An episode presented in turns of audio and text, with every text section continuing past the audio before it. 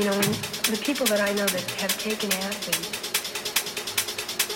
we can look out at the other people that haven't, and they can they can tell us we're crazy,